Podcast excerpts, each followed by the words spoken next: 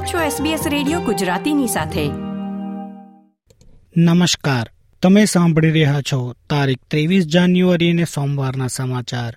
SBS Gujarati પર સુષેણ દેસાઈ પાસેથી.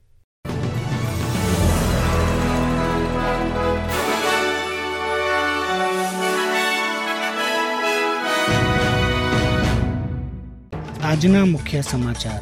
અર્થશાસ્ત્રીઓને આશા છે કે ઓસ્ટ્રેલિયામાં ફુગાવો તેના સામાન્ય સ્તરે પરત ફરશે ન્યૂ સાઉથ વેલ સરકારે ઘરોની ખરીદી માટે શરૂ કરી શેર્ડ ઇક્વિટી સ્કીમ અને અંતે વિક્ટોરિયામાં આ વર્ષે છવ્વીસ જાન્યુઆરીની ઓસ્ટ્રેલિયા ડે પરેડની યોજાઈ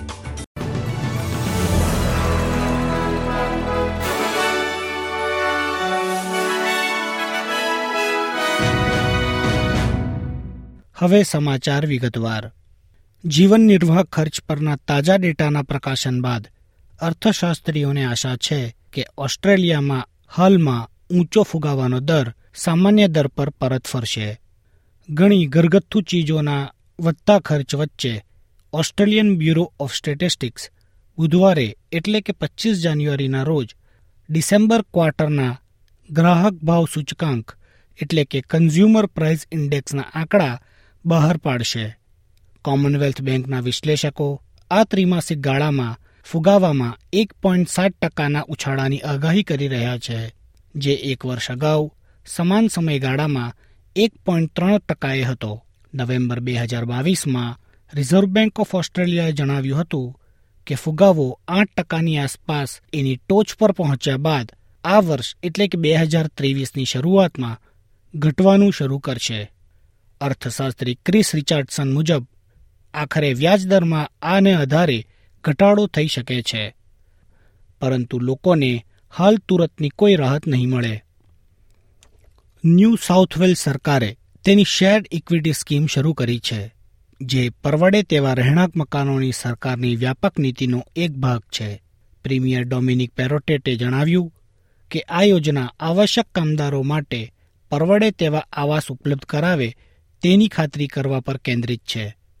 આ સ્કીમ એ રીતે કામ કરે છે, જેથી જરૂરી કામદારો માટે બે ટકા ડિપોઝિટ પર નવા ઘર માટે ચાલીસ ટકા સરકારી ઇક્વિટી અને હાલ બંધાઈ ચૂકેલા ઘર પર ત્રીસ ટકા ઇક્વિટી દ્વારા સહાય મળી શકે.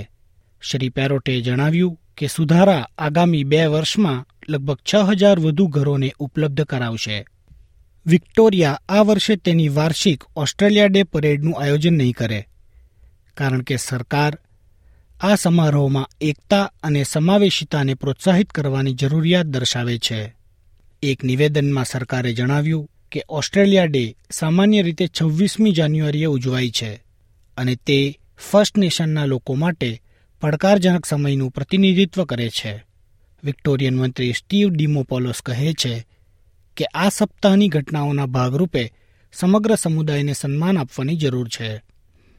આ સાથે જ વિપક્ષો વોઇસ ટુ પાર્લામેન્ટ કેવી રીતે કામ કરશે તે અંગે વધુ માહિતીની માંગ કરી રહ્યા છે.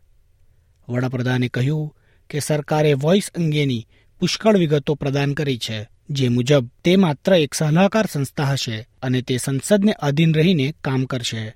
ઇન્ડિજિનિયસ ઓસ્ટ્રેલિયનો માટેના શેડો મિનિસ્ટર જુલિયન લીઝરે એબીસીને જણાવ્યું કે આ વિગતો એ ઉલ્લેખિત નથી કરતી કે આ સંસ્થા કેવી રીતે કાર્ય કરશે. જેમાં તેમણે રાષ્ટ્રીય અભ્યાસક્રમ પર સલાહ આપશે કે કેમ અને તેના જેવી અનેક વિશિષ્ટ બાબતોનો પણ સમાવેશ થાય છે.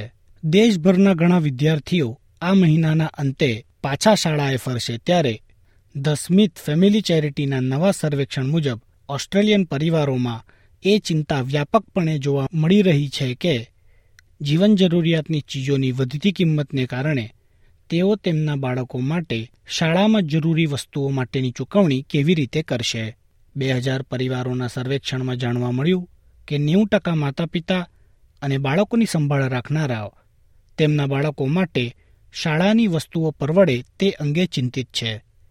જ્યારે અડધાથી વધુ લોકો, એટલે કે એકાવન પોઈન્ટ છ ટકા લોકો, એવું માને છે, બાળકો તેમના શાળાના કાર્ય માટે અપૂરતા નાણાંને લીધે જરૂરી ડિજિટલ ઉપકરણોના ઉપયોગથી વંચિત રહી જશે. સ્મિથ ફેમિલીના સીઈઓ ડગ ટેલરે એબીસીને જણાવ્યું હતું કે આવશ્યક ચીજવસ્તુઓની ઊંચી કિંમત ઓછી આવક ધરાવતા પરિવારો માટે શિક્ષણના સ્તરનું અંતર વધારી રહી છે. આજના સમાચાર સમાપ્ત થયા. ધન્યવાદ. આ પ્રકારની વધુ માહિતી મેળવવા માંગો છો? અમને સાંભળી શકશો Apple podcast Google podcast Spotify કે જ્યાં પણ તમે તમારા પોડકાસ્ટ મેળવતા હોવ.